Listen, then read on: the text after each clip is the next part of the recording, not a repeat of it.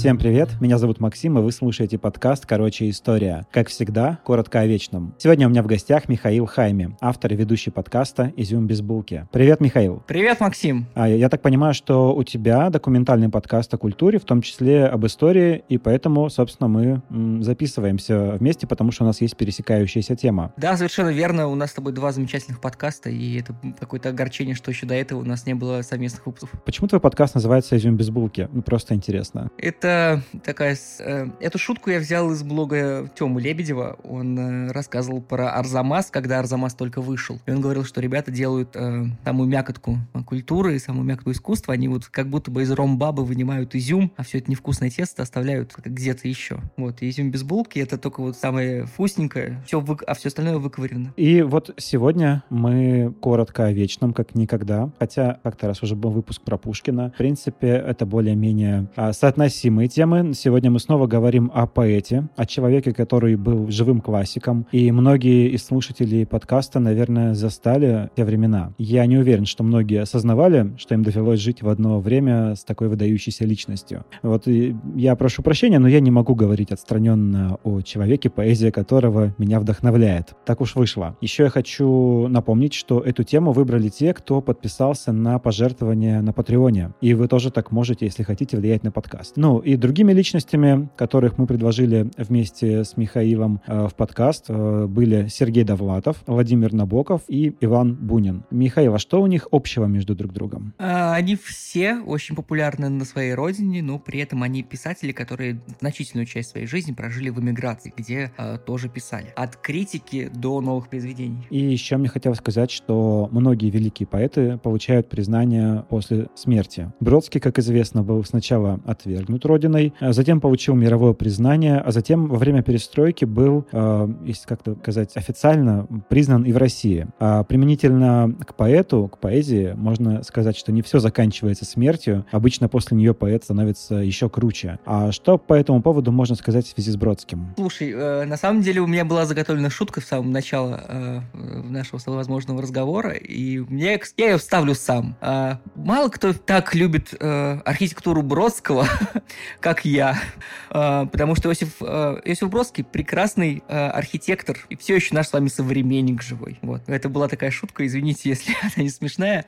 Иосиф Бродский, полный тезка, который поэт, сейчас очень популярен и известен у нас как поэт девочек, как поэт хипстеров, как поэт, который пророс через такой очень, хочется сказать, как, как подорожник сквозь асфальт, как одуванчик сквозь асфальт, и вот поэтому мы его за это любим, ценим и чтим. А, но мне кажется, что это несколько неправильное а, понимание и трактовка Бродского, которая существует с конца 90-х э, перестройки. А, и вот сейчас сказал, что Бродский был отвергнут родиной, и у меня несколько другой взгляд на Иосифа Бродского, поэтому мы сейчас, я его сейчас изложу своим слушателям. Я очень надеюсь, что этот рассказ побудит многих почитать о нем самостоятельно или вступить в какую-нибудь дискуссию в социальных сетях твоего подкаста или у меня. Я с большим удовольствием э, послушал бы еще чужие мнения. Да, конечно. Пишите в комментариях по этому поводу, что, что если у вас есть какое-то свое мнение. Эти люди, которых ты э, перечислил, э, из которых можно было выбрать, э, о ком говорить, э, Довлатов, Бродский, Набоков и Бунин, э, они чертовски популярны. И если Набоков сделал колоссальную карьеру э, за рубежом и был известен э,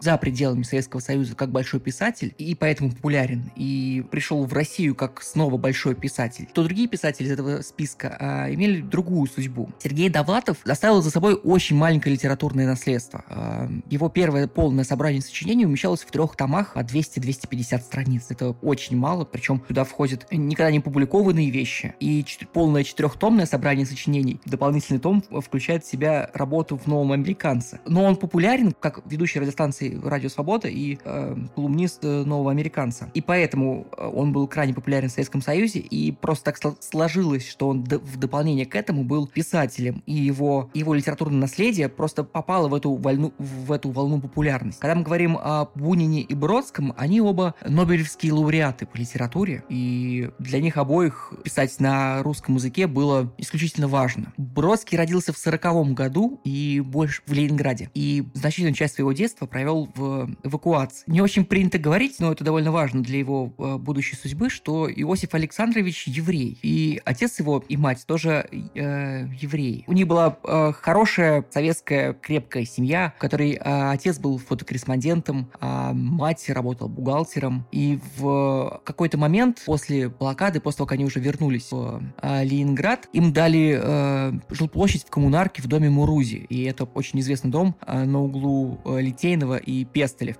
Петербурге. И вы все его видели. На этом доме висит э, памятная доска имени Иосифа Александровича. И это не обычный дом, потому что в этом доме э, очень долго жил Мережковский и Гиппиус. И в этом доме по инициативе Гумилева был создан Петроградский дом поэтов. И в этом же доме сложился как взрослый человек э, Иосиф Бродский. И это, знаешь, такие маленькие, маленькие блестки с небес. Они сыпятся и такой, о да, обожаю такие моменты, когда вот как будто бы все сходится, пазл собран. У Иосифа Бродского не было хорошего образования. Он не был принят в училище и закончил только 7 классов. А в восьмом классе он бросил школу и скитался по разным местам работы, работал фрезеровщиком, э, работал... Сейчас я, может быть, совру, но мне э, очень... Мне кажется, что он работал в котельне, как э, потом будет делать Виктор Цой. И в какой-то момент, э, когда ему исполнилось 17 лет, он начал участвовать в геологических экспедициях. Он путешествовал по Советскому Союзу, ездил на Белое море, Восточную Сибирь, в Якутию и помогал э, геологам и археологам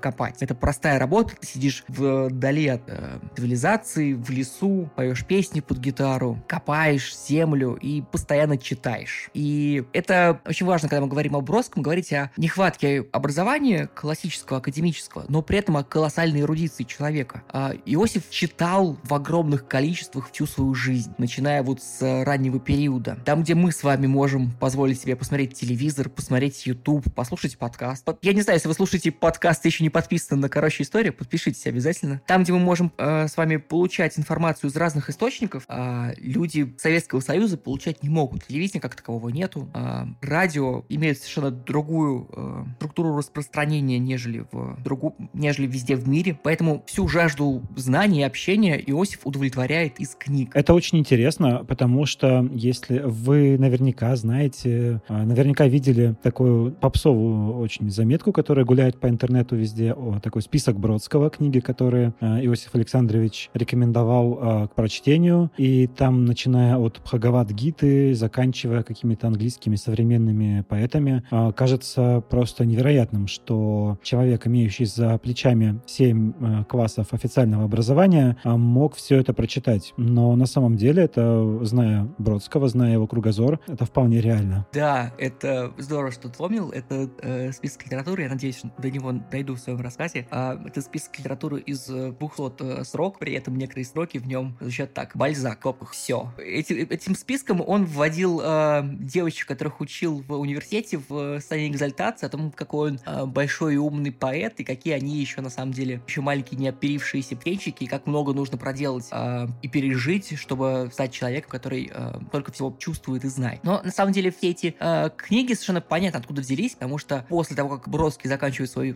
небольшую карьеру э, геолога, он возвращается в Ленинград и знакомится там одновременно с Рейном, Найманом, Уфлиндом, Куджавой и с Довлатовым. И начинается потрясающий момент жизни, и он здорово описан, опять же, у Довлатова, с которым они дружили и в Ленинграде, и позже в Нью-Йорк. И все вот эта вот э, тяга к знаниям и тяга к книгам, она взялась из, из этой маленькой э, тусовки ребят, которым недоступно ничего, и которые при этом испытывают э, стойкое отвращение к советской пропаганде, к советской культуре. Тут, мне кажется, нужно сделать такую ремарку, что мы это записываем в 2020 году. И нас от Советского Союза, от самого последнего Советского Союза отделяет почти 30 лет. И мы представляем себе Советский Союз э, по э, намедням Леонида Парфенова, по проектам в стиле старой песни о главном, по воспоминаниям наших старших родственников, если у нас нет своих воспоминаний о Советском Союзе. И нам кажется, что это прекрасное место, где всегда светит солнце, где все едят дешевое мороженое и столько сортов колбасы. Но одновременно с этим это очень бедная страна, где практически нету ничего. Очень популярное несколько лет назад слово «хипстер», которое все еще не выходит из оборота, а, означает модников. И впервые, насколько я знаю, этим словом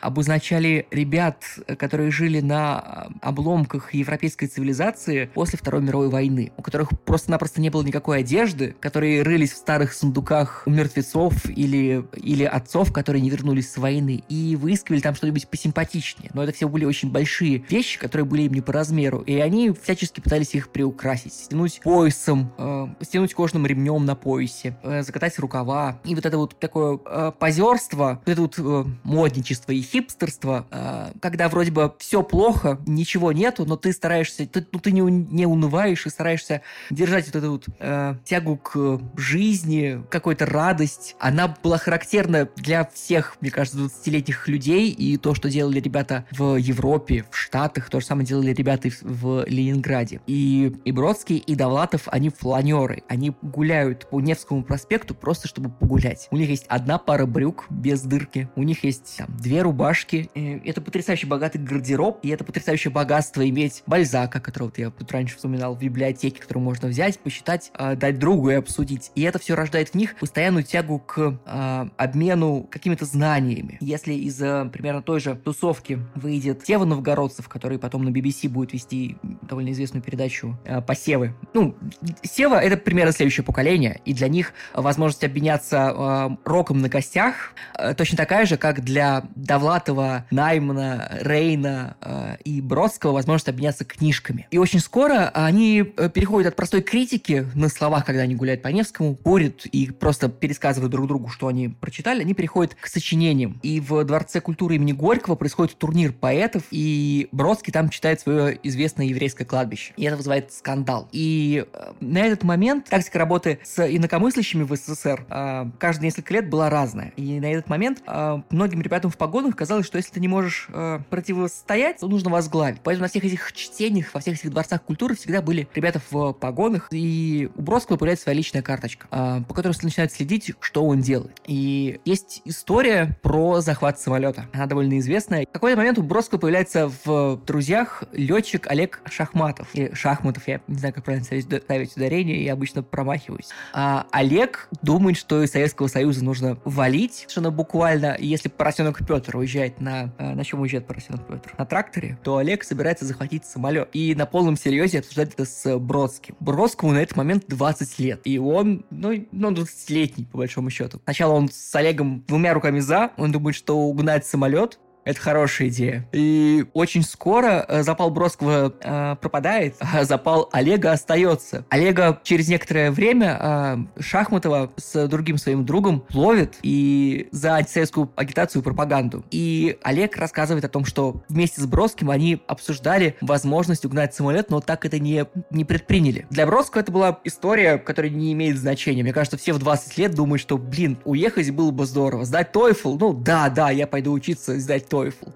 Ну, э, как для нас с вами сдать TOEFL, так для Иосифа Бродского в 1960 это возможность украсть самолет. Как бы ничего, никуда эта история не привела, кроме как э, разговоров веселых. Но, тем не менее, после этого э, Бродский подвергается и аресту, очень короткому, и слежке. Ты говорил, что у тебя не ругаются матом в подкасте. Ну, э, есть э, известное стихотворение, которое называется «День рождения КПЗ, 24 мая 1965 года». Там оно забавное, с матом, и я вам рекомендую его найти. Оно как раз-таки про нахождение в камере предварительного задержания. Чтобы было вам проще искать, начинается слов «ночь, камера, волчок». В тот момент, когда ты говорил, что э, Иосиф отвергла Родина, э, тут смотри, что понимать под Родиной, потому что в, э, в возрасте 21 года э, Бродский знакомится с Анной Ахматовой. И это совершенно удивительно, что в 1961 году Анна Ахматова жива, она в здравом уме и трезвой памяти, она живет в Комарова на Финском заливе. У меня недавно выходили выпуски про Чуковского и Маршака мы там говорили про тусовки на Финском заливе. Она живет в Комарово, к ней приезжает Бродский практически на поклон э, вместе с Евгением Рейном. И они очень много времени там проводят вместе с Ахматовой, и они ей буквально поклоняются. При этом нужно знать, что э, мы знаем Ахматову по ее изображениям э, вот такого классического серебряного века. Ахматова в конце жизни женщина с больной щитовидной железой, поэтому совершенно необъятных размеров. Но при этом она всегда с прямой осанкой, очень э, горделиво идет, и все ее наж... и никто ее не называет называют, кроме как королевой или там царицей. И все э, отмечают вот такую в ней э, черту, и Бродский тоже. Одновременно с этим э, Бродский знакомится с Надеждой Мандельштам и с Лидией Чуковской, с дочерью Корнея Ивановича. И они все отмечают Бродского как хорошего молодого поэта. А для них, для всех, вот мы с вами ретроспективно об этом думаем как такими, знаете, включениями, как э, абзацами, э, как параграфами в учебнике, что был Серебряный век, был какой-то ранний коммунизм, потом война, потом послевоенные годы, оттель. Для очень, ну, для них, для всех, для всех людей, которые это застали, это непрерывный исторический процесс. И они понимают, что вроде совершенно недавно, какие-то там лет 35-40 назад, они э, печатались и писались. В раннем Советском Союзе они все еще сохраняли свою известность. И они смотрят на Рейна, на Бродского, как на талантливых поэтов, которые все еще могут э, себя проявить как поэт. И в этот момент Бродский потрясающе много пишет, потрясающе много, много сочиняет. Он живет у родителей в этом доме Мурузи, который я уже упоминал, в полутора комнатах. И тут важно сказать, что это за э, полторы комнаты. Э, это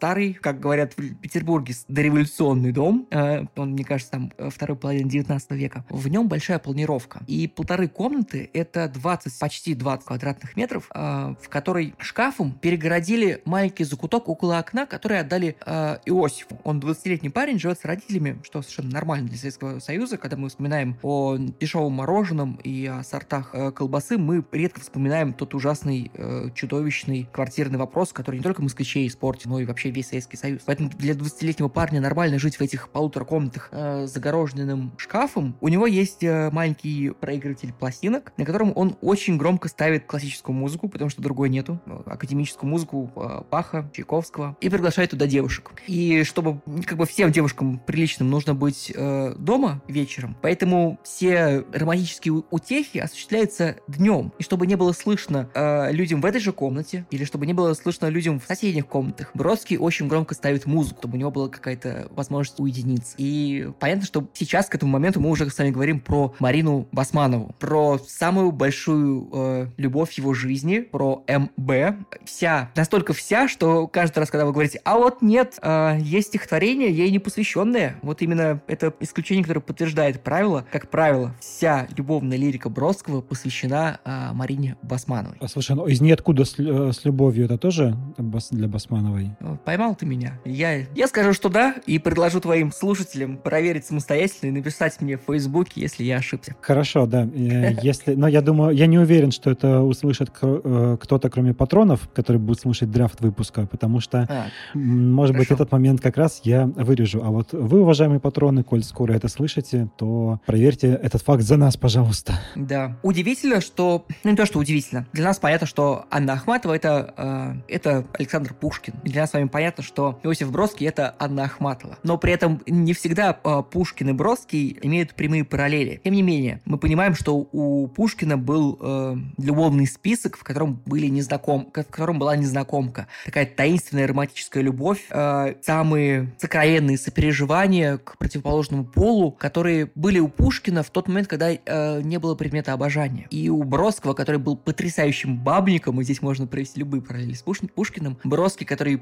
хотел от женщин в самом, вот в самом сальном э, формате, который вы можете себе представить, вот этот Бродский сохранил э, для себя все самое возвышенное и романтическое э, в отношении Басмана. При этом им двоим, им обоим, было чуть больше 20 лет, когда они встретились, и они очень быстро... Э, и их отношения были э, неравноценными. Там, где Бродский сходил по ней с ума, Марина совершенно не понимала, что Иосиф не чувствует. Очень э, большой пласт любовной лирики, э, например, стихотворение «Подорожание Некрасову», которое я вас умоляю э, найти и прочитать. Э, оно написано с такой издевкой в отношении к Басмановой, при этом оно было написано, когда они еще были вместе. И более того, Марина родила Иосифу сына, то обычно как бы немножко, ну, не укладывается вот в такую трагическую любовь Бродского, который, трагическую образ Бродского как трагического поэта, который мы с вами знаем. При этом у них были отношения, они были неинтересны им обоим, она родила ему сына, просто им было настолько неинтересно двоим, что они в конечном итоге расстались. И все эти посвящения, например, новой станции к Августе, они были написаны, э, они были изданы в США в 83 году, через 20 лет после того, как э, Бродский их записал. Когда мы с вами видим, что это год, э, год издания, 82 мы думаем, ничего себе, Иосиф э, через всю жизнь пронес эту любовь к Марине. На самом деле и да, и нет. Это просто поздние, это э, ранние стихи, э, изданные в поздний период. А их отношения были много сложнее, чем тот вывод, который мы с вами можем сделать из,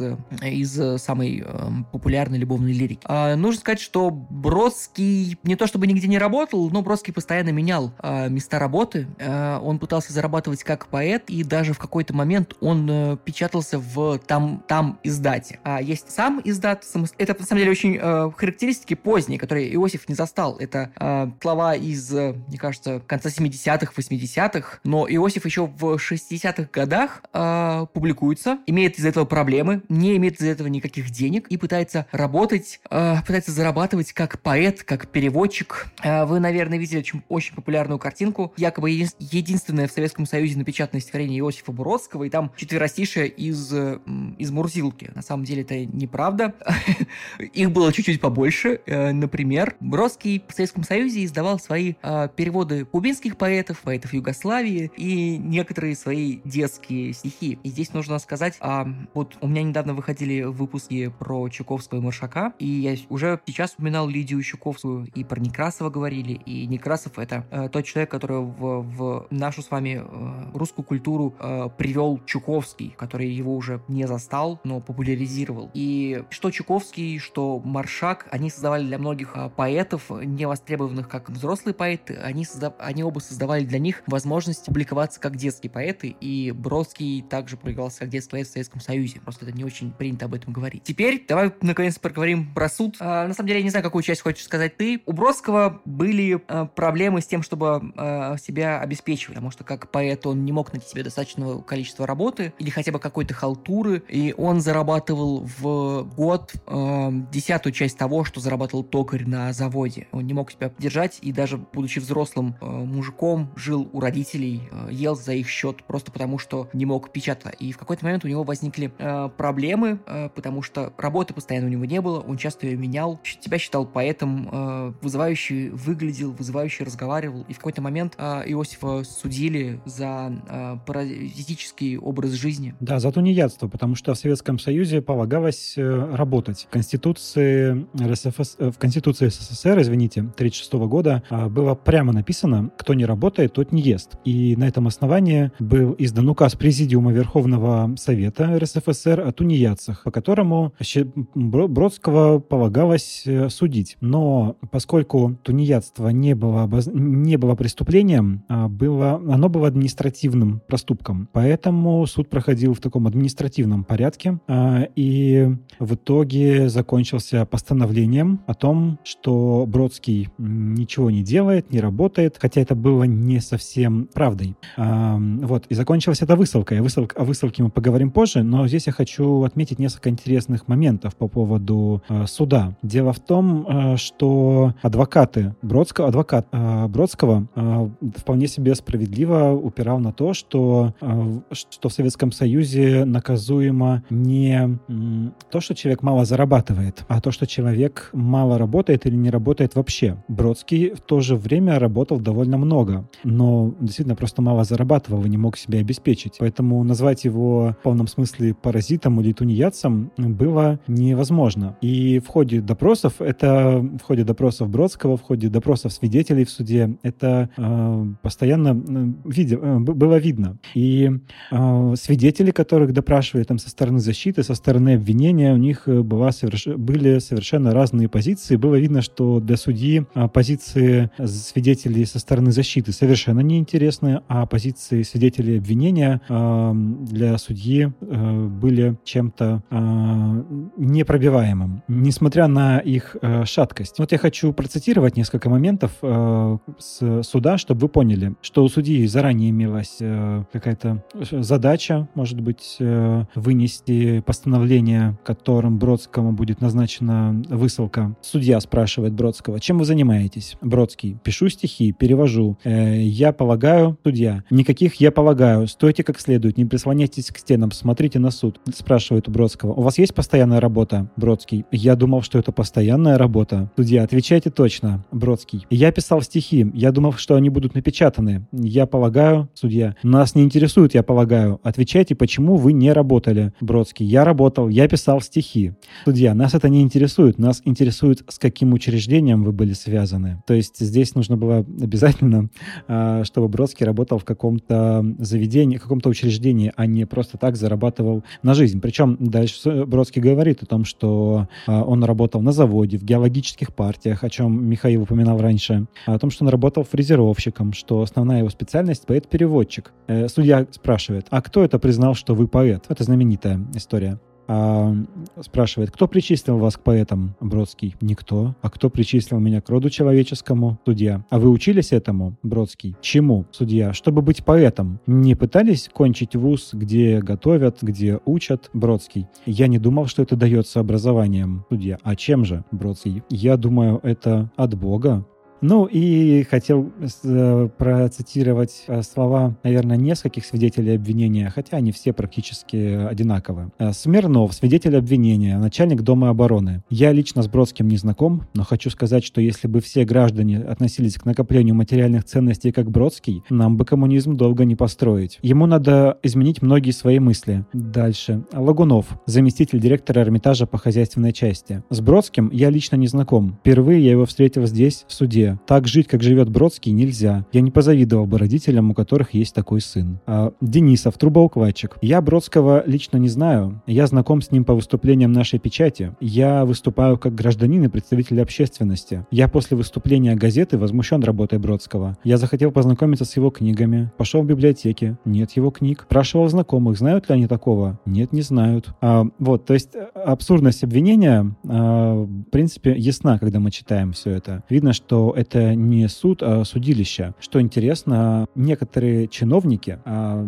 еще в ходе суда писали о том, что вот в Ленинграде творится какое-то беззаконие в отношении молодого поэта Бродского. Конечно, этим чиновникам не было особого интереса до талантливого молодого поэта. Это была такая партийная грызня. А, то есть они набирали себе политических баллов для того, чтобы устранить каких-то своих оппонентов. И постановление суда затем было отменено. В итоге Бродский пробыл э, в ссылке меньше, чем было назначено, а потому что есть э, такая версия интересная, что отмена постановления связана ни много ни мало с отставкой Хрущева в 1964 году, потому что вот э, интрига с отставкой генсека готовилась давно, и дело Бродского своим беззаконием было способно надавить на ленинградскую партийную верхушку, которая могла попытаться отстоять Хрущева. Слушай, я хочу сказать, что э, очень, э, когда мы очень часто, когда э, все эти статы мож, находятся в интернете, они находятся э, под видом, посмотрите, как э, ужасно Советский Союз э, не любил Иосифа Бродского, и как, ну, именно его. Мне кажется, что очень важно сказать, что э, дело не в том, что здесь судили Бродского, дело в том, что это обычный советский суд. И они просто судили какого-то парня. И так получилось, что это был Иосиф Бродский, который позже станет Нобелевским лауреатом. Так случилось, что э, в Москве Чуковский Маршак писали в его защиту письма. Так случилось случилось, что э, Анна Ахматова о нем переживала, и только из-за этого мы с вами знаем об обстоятельствах этого суда. Это был обычный суд. Э, недавно, вот эту часть, я не знаю, если ты вырежешь или нет, Иван Голунов. Э, он журналист, которого, э, которому подбросили наркотики. И мы с вами понимаем, что много кому могут подбросить наркотики. Просто случилось так, что в этот раз подбросили медийные личности, и это стало, раскрутилось, как известно. И э, это раскрутилось, стало известно. И из-за этого, возможно, произошли некоторые политические изменения э, в каких-то там возможных башнях Кремля. Но а так для, для многих это просто ежедневная жизнь. И суд над Бродским был ежедневной жизнью для многих людей. Просто для нас с вами это стало известно, потому что парня, которого судили, э, потом стал нашим с вами кумиром. Да, я э, сильно здесь дискутировать не буду на эту тему, но я все-таки хочу сказать, что это, именно этот суд э, был довольно экстраординарным, потому что э, всем было совершенно ясно, что Бродский фо- строго формально не подходит под определение постановление э, тунеядца, и постановление затем все-таки было отменено. А, вот. Но вместе с тем я согласен с тобой, что это не какое-то там противостояние вот, советского, советской судебной такой карательной машины и а, поэта с факелом в руках. Нет, Бродский подпал под, под каток этой машины. Возможно, на нем ставился эксперимент, но он оказался там более-менее случайно. Это очень удивительно нам с вами, особенно, мне кажется. Ну, а я из Петербурга, и для меня про все эти истории про фланерство по Невскому проспекту, про обмен какими-то странными романистами 19 э, века с друзьями. Это все, мне кажется, очень, э, очень живым и актуальным. Мне кажется, мои родители это делали, я это делал. А, и я во многом думаю о Бродском и о Довлатове как о возможных старших товарищах. То есть понятно, что нет, они были бы скорее старшими товарищами моим родителям. Тем не менее, мне кажется, что э, шагнуть из глубины веков они могут буквально за полшага. И они, мне кажется, очень э, современниками. Они мне кажутся современниками. При этом удивительно, что Бродского отправили в ссылку. А суд, э, его судили по административному делу, не по уголовному, и назначили ему ссылку, как будто бы он Александр Пушкин, как будто бы он Федор Достоевский. Его ссылают в Архангельск, э, в Архангельскую область, э, где он работает э, разнорабочим, рубит деревья, таскает эти самые срубленные деревья куда-то. Ничем, по большому счету, полезным не занимается. И это э, забавные особенности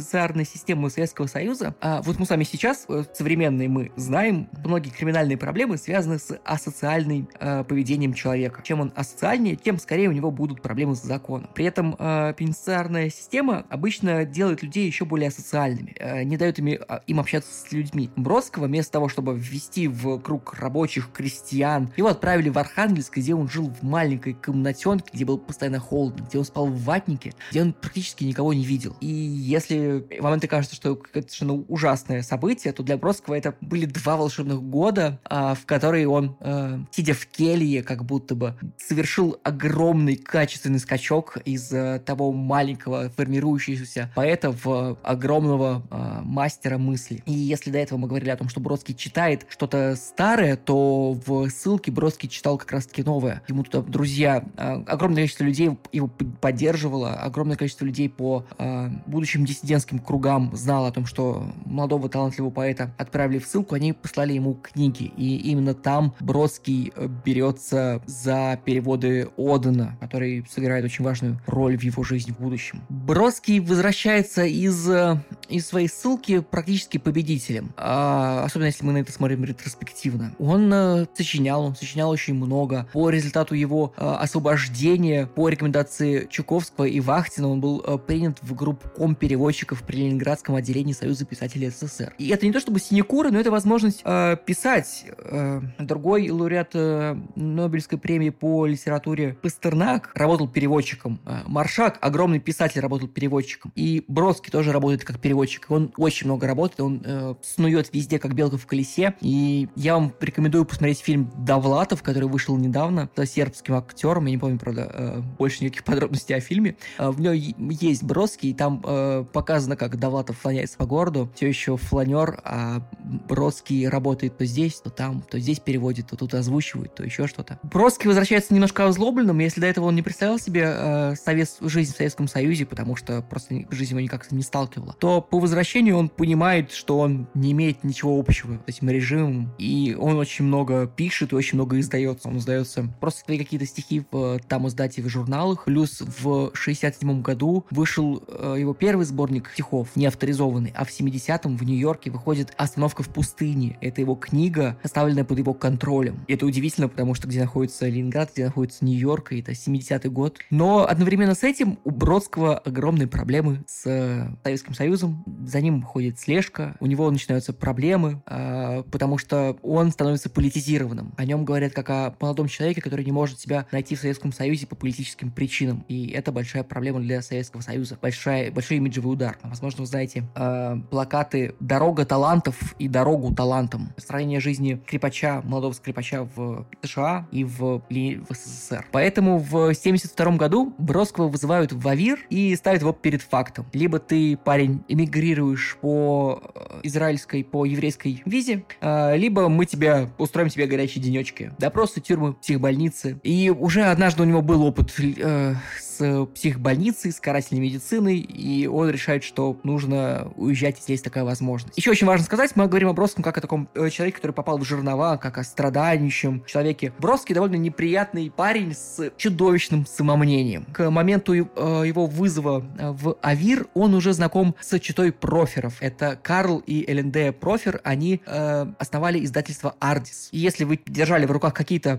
книжки из 80-х, из 90-х, то, скорее всего, это был Ардис посев, YMCA Press или издательство имени Чехова. Ардис — это, как я уже сказал, Карл и Элендея, которые приехали в Москву в 69 году с, пись- с рекомендательным письмом к Надежде Мандельштам, чтобы она их познакомила с удивительным миром современной на тот момент э, советской и русской литературы. И она их в том числе знакомит с Бродским. Они переезжают в Ленинград, сидят в полутора комнатах, при этом они довольно состоятельные американцы. Бродский нищий э, ленинградский поэт. Он сидит с огромным самомнением, не ставит их вообще просто вот никак их не ценит, говорит с ними снисходительно, но при этом именно они помогают ему публиковаться, и именно они помогут ему в будущем э, после иммиграции, будут с ними дружить всю жизнь, делая из э, заносчивого Бродского того Иосифа, которого мы с вами знаем сейчас. Бродский с огромным самомнением решает, что он не сможет самореализоваться в Союзе, и он решает уезжать. Ему дают израильскую визу. Тут важно сказать, что дают ему израильскую визу по политическим причинам. О Бродском часто говорят э, в Штатах, как о ярком примере человека, которого Советский Союз по политическим причинам э, держит в заложниках сами у себя. Поэтому, понимая, что существуют проблемы, с, политические проблемы Советского Союза с Израилем и с США, Бродского просто выпускают одного из первых э, евреев из Союза. При этом важно сказать, что Маршак вступается за Бродского как за еврейского поэта. Маршак э, еврейский поэт, за которого вступались как за маленького еврейского поэта. Поэтому Бродский для него возможность э, оказать одолжение жизни и спасти такого же маленького еврейского мальчика, как когда-то был он им сам. Поэтому Маршак знакомит с делом Бродского Чуковского, а Чуковский уже занимается бумагами э, Иосифа. В общем, Иосиф э, вылетает в Вену, где должен быть э, самолет в Израиль. Но он не садится на этот самолет. Вместо этого э, он едет к Одену. Оден живет в Австрии, и Оден когда-то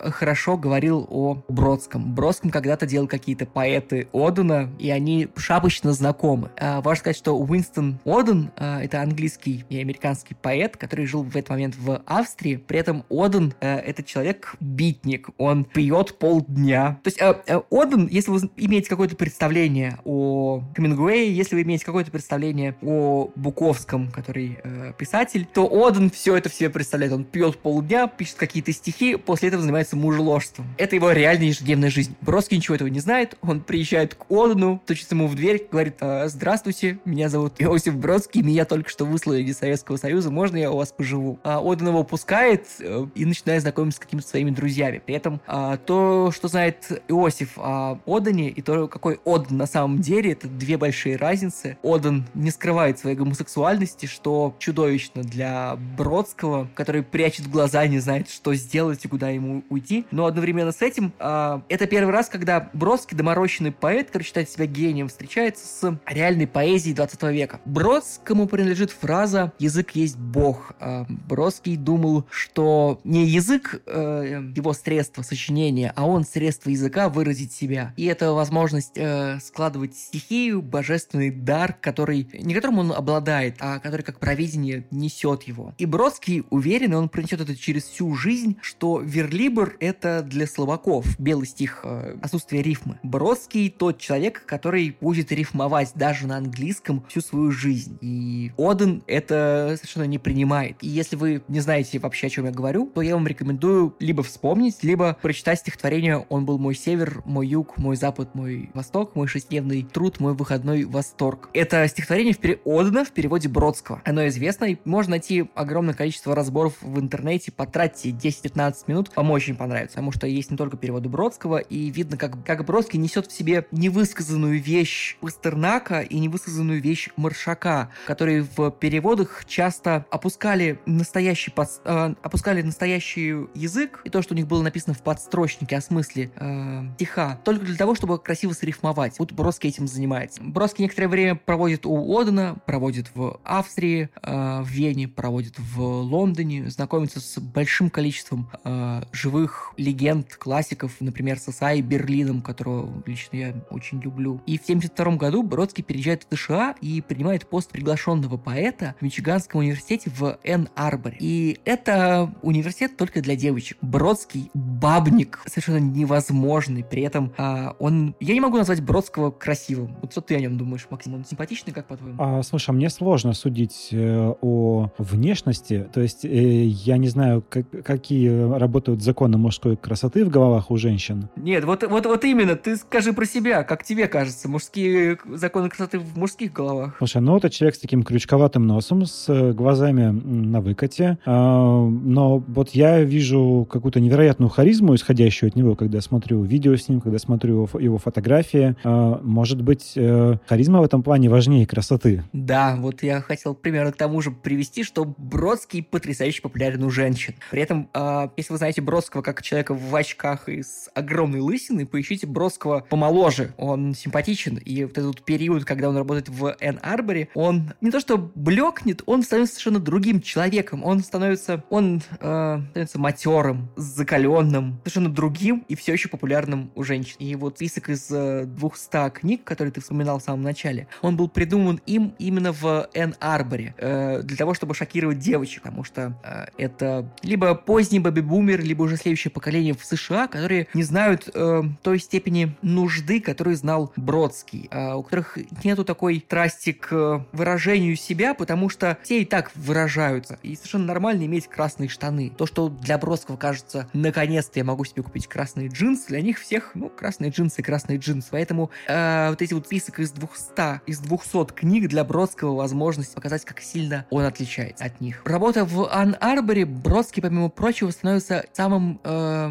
одним из самых востребованных колумнистов и эссеистов в Соединенных Штатах. И если мы с вами знаем, если мы с вами знаем Бродского как поэта, то Бродского в Соединенных Штатах знают как о человеке, ну, как поэта его не знают, потому что он пытался победить Верлибр в одиночку э, на перевес копьем против воздуш... против мельницы ветряной. У него это, понятное дело, не вышло. Есть какие-то фанаты э, рифмованного стиха и Бродского, но их очень мало, и Бродский как поэт на английском языке в Англии для очень больших любителей и знатоков. Одновременно с этим его переводы с русского, переводы его стихотворений с русского на английский, которые иногда делает он, но чаще другие, потрясающе популярны. Этим обуславливается его популярность как эссеиста. Бродский учит язык, он его знал сколько-то в Советском Союзе, но не практиковал. И сохранил огромнейший, тяжелейший акцент, русский акцент на всю жизнь. Его сложно было понять, сложно было слушать, но читать было исключительно легко. Если вы знаете английский язык, э, поищите набережную неисцелимых на английском, поищите просто Бродский эссейс меньше единицы, сборник его эссе. Поищите в гугле по-английски Бродский эссейс и прочитайте что-нибудь. Хорошо, я, кстати, первым делом это сделаю после того, как мы закончим запись этого выпуска. И как бы здесь здорово смотрелась рекламная интеграция какого-нибудь э, курса каких школы английского. Ну ладно, Слушай, сегодня, да, сегодня я... не занесли. Слушай, я пытался, у меня была такая идея, э, Чуковск, я говорил про Чуковского, э, о том, как он самостоятельно учил английский язык и всем врал, что он его знает, э, попал по редакционному заданию в Лондон, и оказалось, что он его не знает. Я хотел туда вставить рекламу точно так же, я ее не продал. Бродский живет фланерством, он ездит на машинах, он слушает музыку, он встречается с женщинами, он может ездить в Советский Союз. Ой, царян, он, конечно, не может ездить в Советский Союз, он может ездить в Европу, он посещает э, Венецию, которая ему западает в душу, он посещает огромное количество церквей, собраний художественных коллекций, художественных галерей, хочу сказать я. И там везде он совершенно одинок. Он очень грустен, подавлен, потому что если он нашел себя в Соединенных Штатах, то как только он приезжает в Европу, он видит э, тех людей, кем бы он мог быть, и кем он, к сожалению, не стал во многом потому, что человек социальное животное, и ему не с кем говорить, ему одинок, очень скучно, он очень много работает, э, пишет, вот, собирает эссе «Меньше единиц», пишет «Набережную неисцелимых» про Венецию, но ему очень одинок. И в какой-то момент из Советского Союза начинается третья волна иммиграции, в которой приезжает огромное количество его друзей и тех, с кем он потом будет дружен. Это, это очень сложно представить, но Сережа Довлатов, огромный, монструозный человек, находит его, догоняет его в Соединенных Штатах Америки. Удивительно то,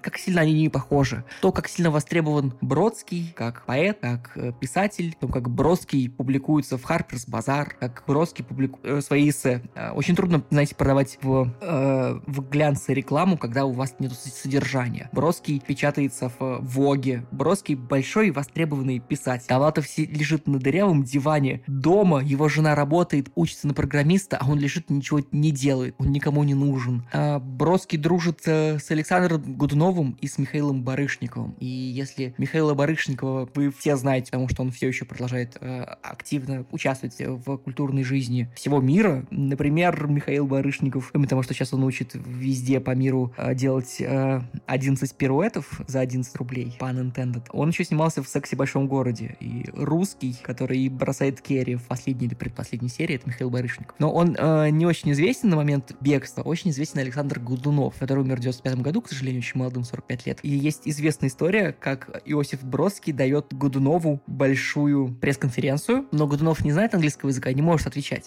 Бродский уже сносно говорит на английском, дает эту конференцию, и вместо того, чтобы говорить о Гудунове, говорит о себе. Он собирает... Гудунов известен. Собираются сотни журналистов из США, из, из Европы, чтобы услышать про э, одаренного э, артиста балета и актера, который теперь в Соединенных Штатах. И вместо этого Бродский им рассказывает о себе. Кстати, когда мы говорим э, про Годунова, нужно сказать про стихотворение Бродского. Я всегда твердил, что, что судьба игра, и зачем нам рыба, раз есть икра. Только мне помнится, это стихотворение он посвятил как раз Годунову. Отрываясь и изолируясь от тех на свете, от друзей, от возможных друзей, от других писателей, Бродский становится ну, Нобелевским лауреатом в 87 году. При этом в этот момент Бродский, он уже не то чтобы медный, мраморный, но он уже холодный и одинокий. А, он стал гениальнейшим, великим поэтом, которому, которого признали, а, которому высшая награда — это Нобелевская премия по литературе. При этом Бродскому дают Нобелевскую премию не столько как э, учителю литературы для, в школе для девочек. Бродскому дают э, Нобелевскую премию по литературе во многом за его ранние стихи, за то еврейское кладбище, которое он написал, чтобы показать Рейну и Довлатову, как сильно э, он гениальнее их. Ему дают э,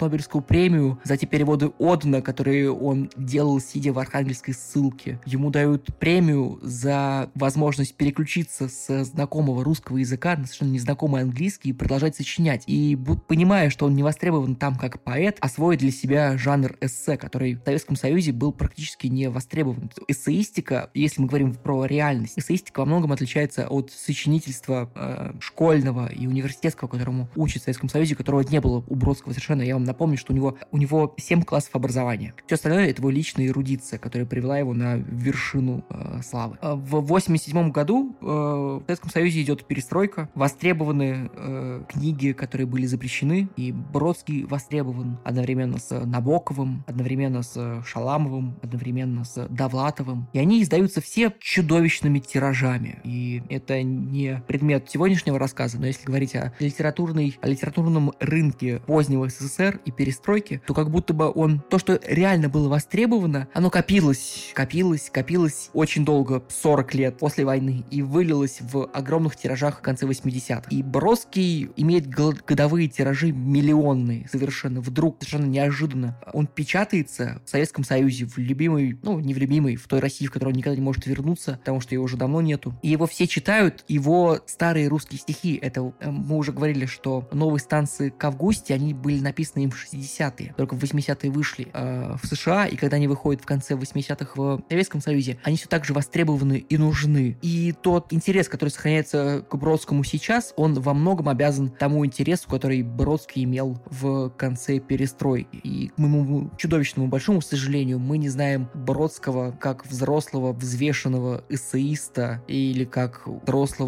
отстраненного поэта, который пишет про орла над э, Соединенными Штатами. Потому что то, как сильно отличается э, легкость, с которой написаны станции, и какой тяжелый, и как будто бы совершенно графоманский, бродский, поздний, этим самым несчастным орлом. Это чудовищная разница, которую э, сейчас могут понять только очень большие фанаты, мне кажется. И мы начали этот рассказ с того, как, как мы понимаем Бродского сейчас, его культурное значение. И его культурное значение во многом это то, что это те миллионные тиражи перестройки, которые мы несем за собой, не открывая его сами для себя. Я очень надеюсь, что сегодня вы сможете, если вы знали о Бродском Бродском как о поэте, чьи цитаты девочки себе ВКонтакте ставят в статусы. Поищите, пожалуйста, Бродского э, про зрачок. Поищите Бродского посвящение Некрасову. Это взрослая мужская проза. Это взрослые, взрослые мужские стихи. Они агрессивны, они мускулинны, они потрясающе хорошо ложатся на современность. Если вы уже знали Бродского как э, большого таланта и поэта, и знаете станции э, Августе, и слушая новую Земфиру, вы слышите откуда...